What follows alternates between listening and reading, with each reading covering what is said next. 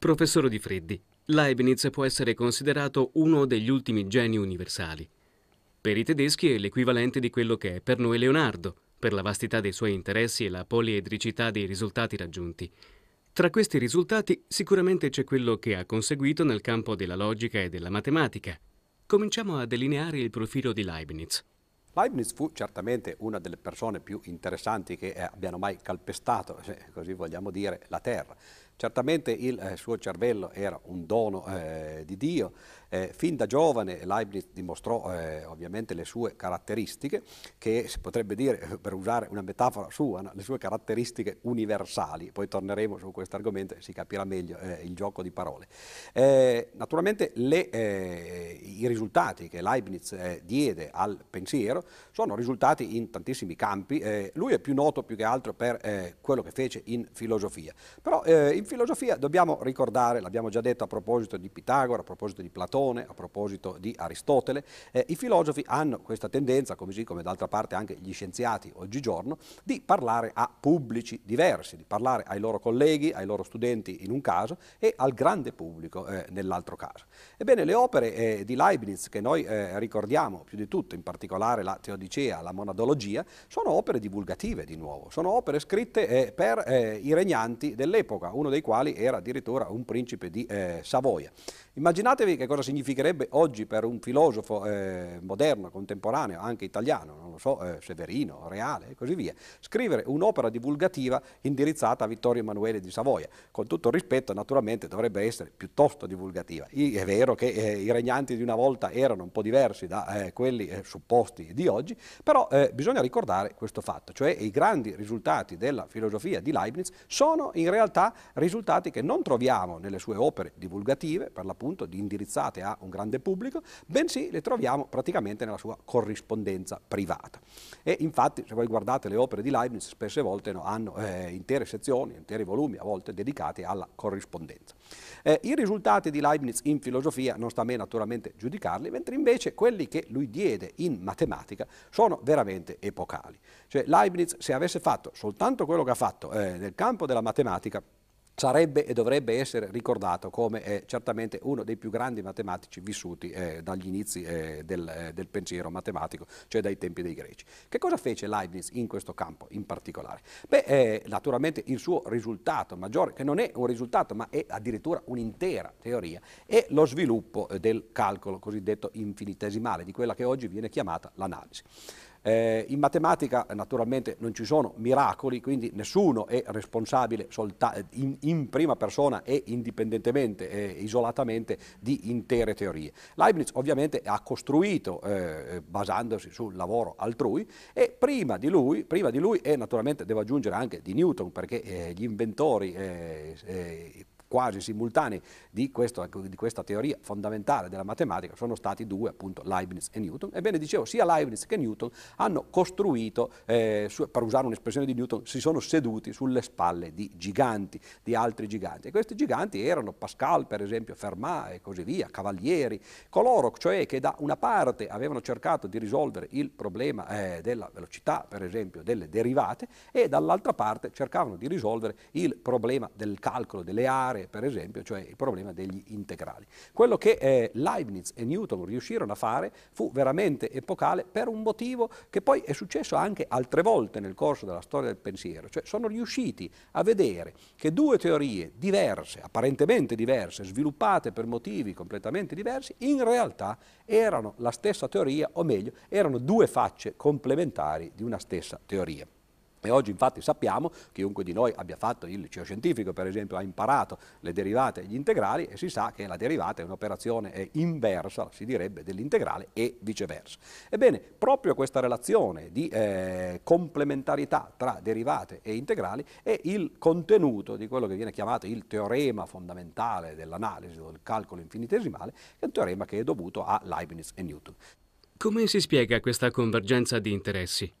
Sulla base di un contatto effettivo o per la comunanza di un clima scientifico che li condiziona? Naturalmente Leibniz e Newton erano due personaggi eh, estremamente eh, fecondi dal punto di vista intellettuale, ma anche, come spesso succede ai geni, un pochettino difficili dal punto di vista caratteriale. E quindi eh, il fatto che entrambi fossero arrivati a questa grande scoperta in maniera indipendente ha poi creato una famosa diatriba tra di loro, eh, alla quale poi eh, si sono aggiunti ovviamente gli epigoni, gli studenti e così via. Quindi è diventata una diatriba fra l'Inghilterra da una parte e il continente eh, dall'altra, in cui ciascuno continuava a dire che l'altro aveva aveva rubato i risultati eh, a se stesso, ovviamente. No? Quindi questa è la parte un po' scura, no? oppure se vogliamo più aneddotica, no? del contributo di Leibniz e Newton. Però oggi, eh, naturalmente, di quelle che erano le loro beghe personali non ci interessiamo più, quello che rimane sono questi grandi risultati di natura matematica.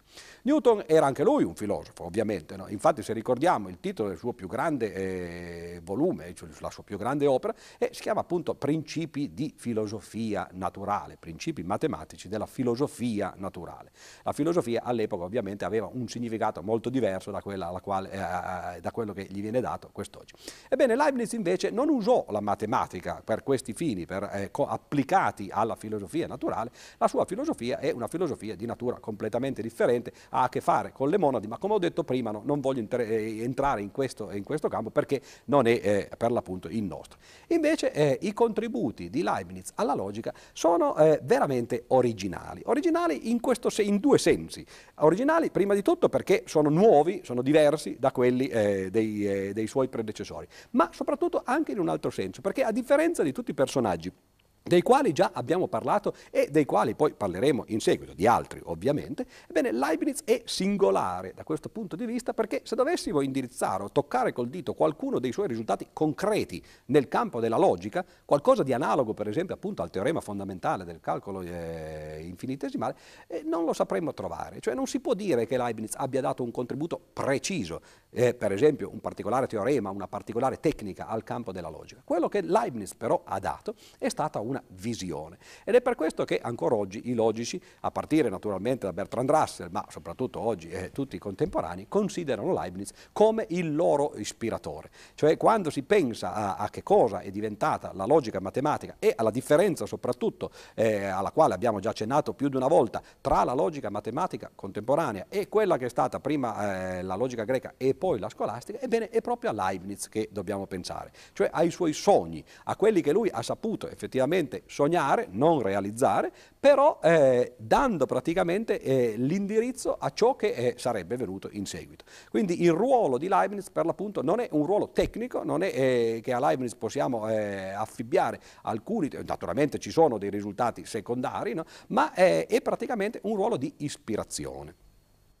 Leibniz, quando era ancora relativamente giovane, scrisse un breve trattato intitolato De arte combinatoria, in cui ipotizzò la cosiddetta caratteristica universalis, di che cosa si tratta nello specifico? Leibniz eh, naturalmente ha appunto dato questi sogni alla eh, logica matematica e il più grande sogno che ha eh, sognato e che poi in, in, realtà in seguito è stato realizzato è appunto questo del, eh, della caratteristica universale. Cosa significa questa caratteristica universale? Significa che Leibniz ha concepito per primo la possibilità di creare un linguaggio universale di natura matematica nel quale si potessero esprimere praticamente praticamente tutte le scienze, ma non soltanto le scienze naturali, come la fisica, la chimica, la biologia, eccetera, ma più in generale le scienze nel senso di sapere. Non dobbiamo dimenticare naturalmente che Leibniz era un giurista, era un ambasciatore, era un diplomatico, quindi girava l'Europa, andava eh, naturalmente al servizio di coloro che eh, l'avevano assoldato, andava a fare trattative, sarebbe come i mediatori americani che oggi vanno in Medio Oriente o eh, in Estremo Oriente no, e cercano di convincere le parti a fare qualche cosa che magari queste parti non vogliono fare. Leibniz, eh, da, da, bravo pensatore, era un po' seccato del fatto che bisognasse cercare di convincere con argomenti lunghissimi e naturalmente spesse volte con poco successo questi governanti a fare cose che eh, loro non volevano fare. E capì che forse la matematica poteva avere un uso certamente atipico rispetto a quello che eh, aveva avuto fino a quel momento, un uso anche in questo campo.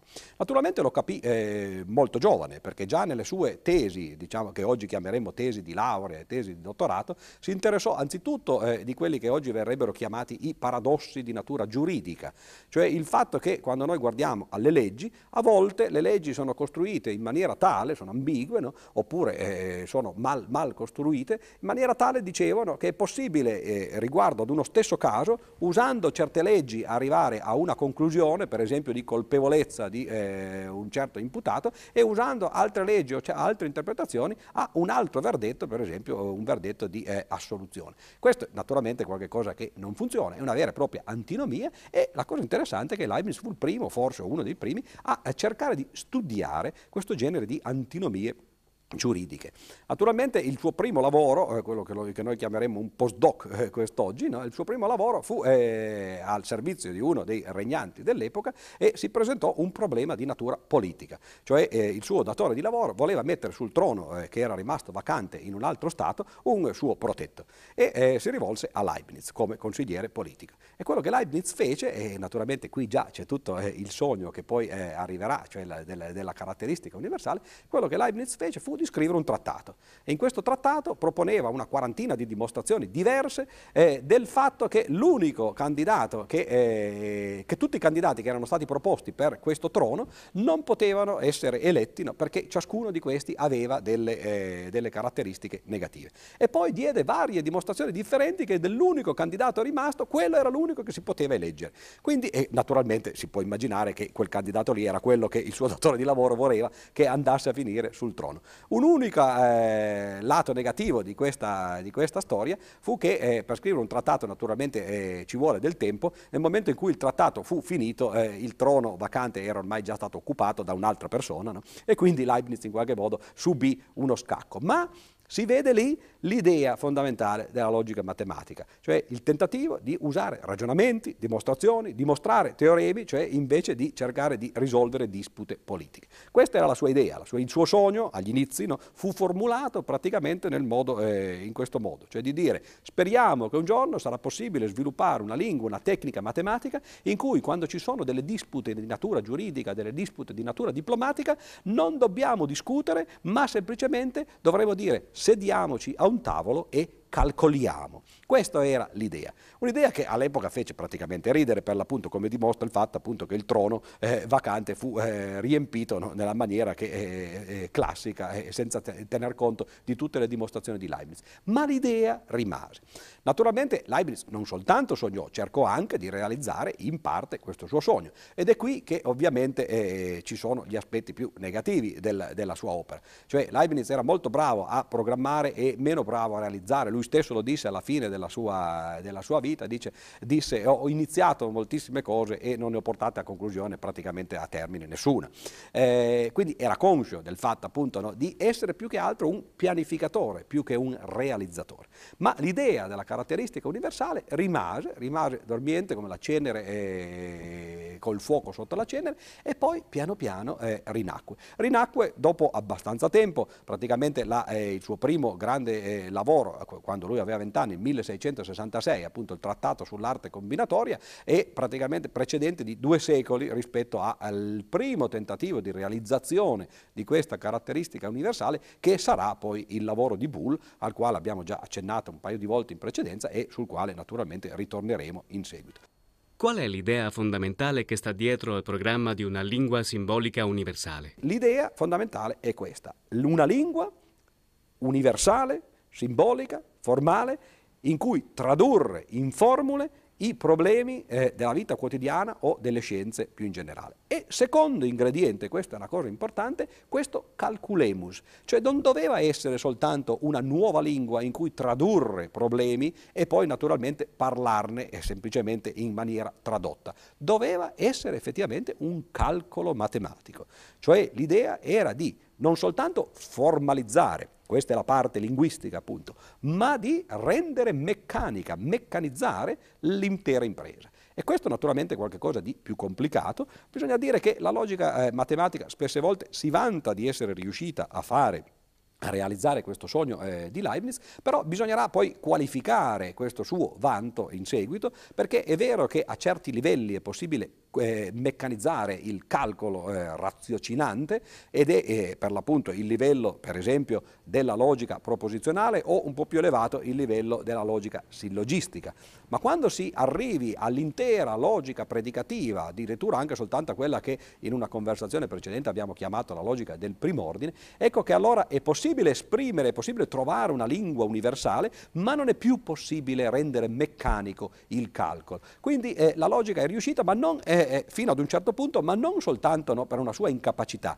Quello che veramente caratterizza la logica moderna e la rende diversa dalle filosofie, per esempio, e dalla logica antica, è che le limitazioni della logica sono limitazioni consce. La logica sa di non essere riuscita a fare certe cose e non soltanto lo sa, ma sa che non poteva riuscire. Cioè i teoremi di limitatezza, quelli che saranno poi la conclusione di questo nostro ciclo di conversazioni e che sono associati a grandi nomi, nomi eroici della logica moderna, cioè Gödel, Tarski, Turing e così via, ebbene questi teoremi di limitatezza pongono un limite, come dice la stessa parola con la quale vengono eh, chiamati, pongono un limite a questo sogno leibniziano.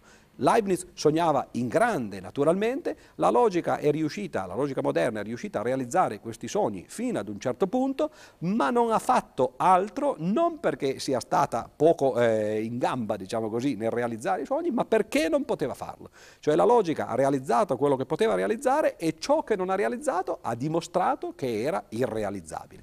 Però, come vedete, no, tutto è riferito ormai no, a questo grande sogno, il sogno di costruire una lingua e costruire un calcolo in cui si possa praticamente tradurre e, eh, non soltanto eh, le leggi del pensiero, ma addirittura i ragionamenti e verificarne la correttezza. Tutto questo è dovuto effettivamente no, a Leibniz. Si è spesso parlato di panlogismo a proposito di Leibniz, ovviamente in senso diverso da quello in cui il termine è usato per caratterizzare la filosofia di Hegel. Per panlogismo intendiamo il tentativo di Leibniz di tradurre in termini logici proposizioni di carattere metafisico, come egli fa nel discorso di metafisica. Vediamo di che cosa si tratta. Allora, panlogismo che cosa significa? Panlogismo è una parola eh, che, come dice per l'appunto eh, la sua origine greca, significa tutto è riducibile alla logica. Tutto è logica, potremmo prenderla quasi come un motto analogo a quello di Pitagora, solo che Pitagora diceva tutto è numero e invece panlogismo si potrebbe tradurre per l'appunto no, tutto è logica o tutto è razionale. E allora ecco qui che a seconda degli, eh, dei, dei, dei significati che viene dato appunto al, al, termine logica, si possono ottenere filosofie diverse. Dire che tutto è razionale è molto simile per l'appunto a quello che faceva Hegel, no? tutto il reale razionale, il razionale reale no? e così via.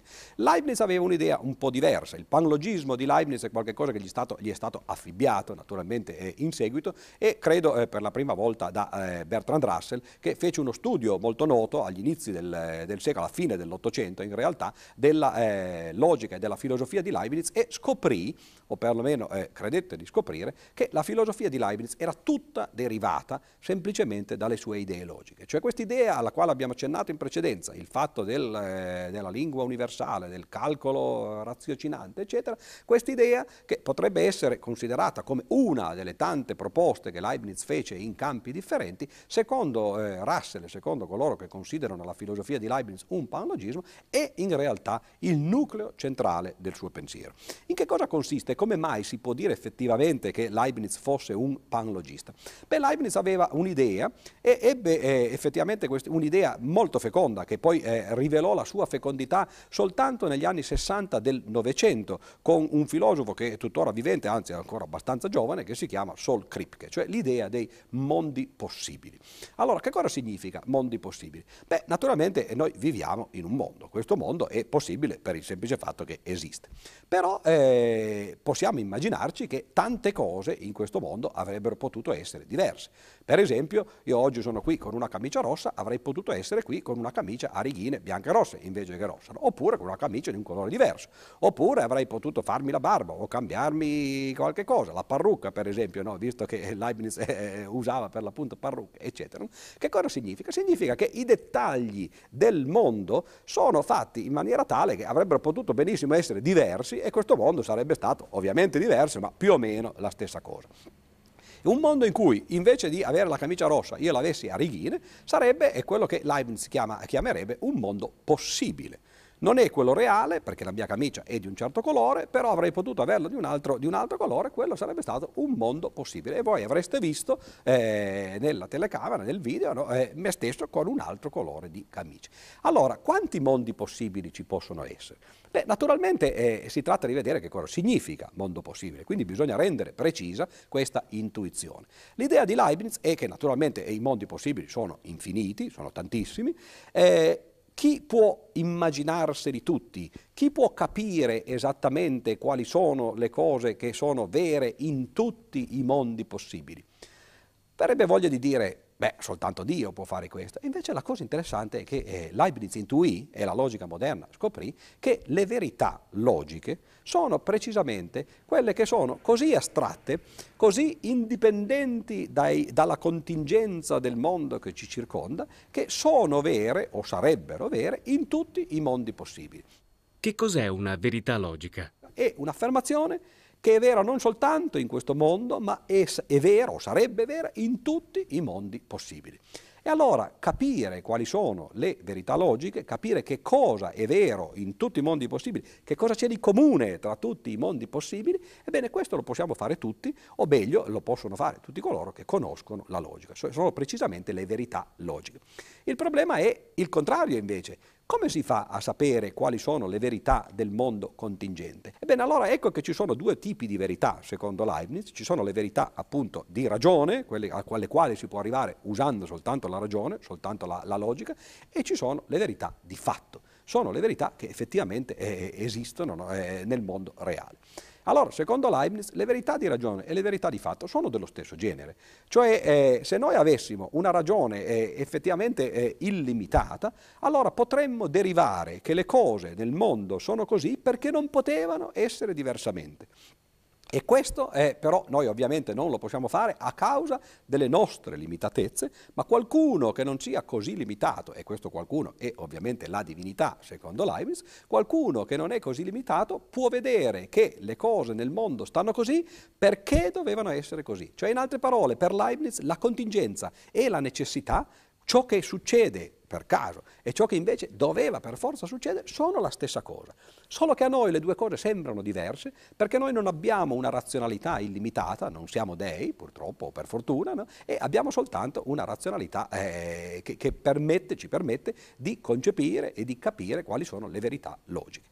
La cosa interessante, dicevo, è che nel campo della logica moderna anche questa distinzione tra verità di ragione e verità di fatto, cioè tra verità finite che si possono ottenere attraverso un ragionamento finito, infinito e verità di fatto, verità infinite che richiedono un ragionamento infinito per poter essere dimostrate, è stata tradotta a livello della logica predicativa ed è proprio questo che impedisce di farne un calcolo al, e, e, alla, e questa, questa, proprietà, ne abbiamo parlato appunto eh, un momento fa, ebbene dicevo a livello della logica predicativa ci sono delle verità che si possono raggiungere mediante le dimostrazioni, sono le verità logiche e le loro negazioni però quelle non si possono decidere, sono verità infinite in qualche modo che richiedono delle dimostrazioni infinite. Quindi anche questa strana teoria dei mondi possibili di Leibniz ha ricevuto poi eh, in realtà un'accoglienza nel, nella logica moderna, un'accoglienza molteplice perché ha permesso prima di definire che cosa sono le verità logiche e poi ha permesso naturalmente no, di fare una distinzione tra verità di fatto, verità di ragione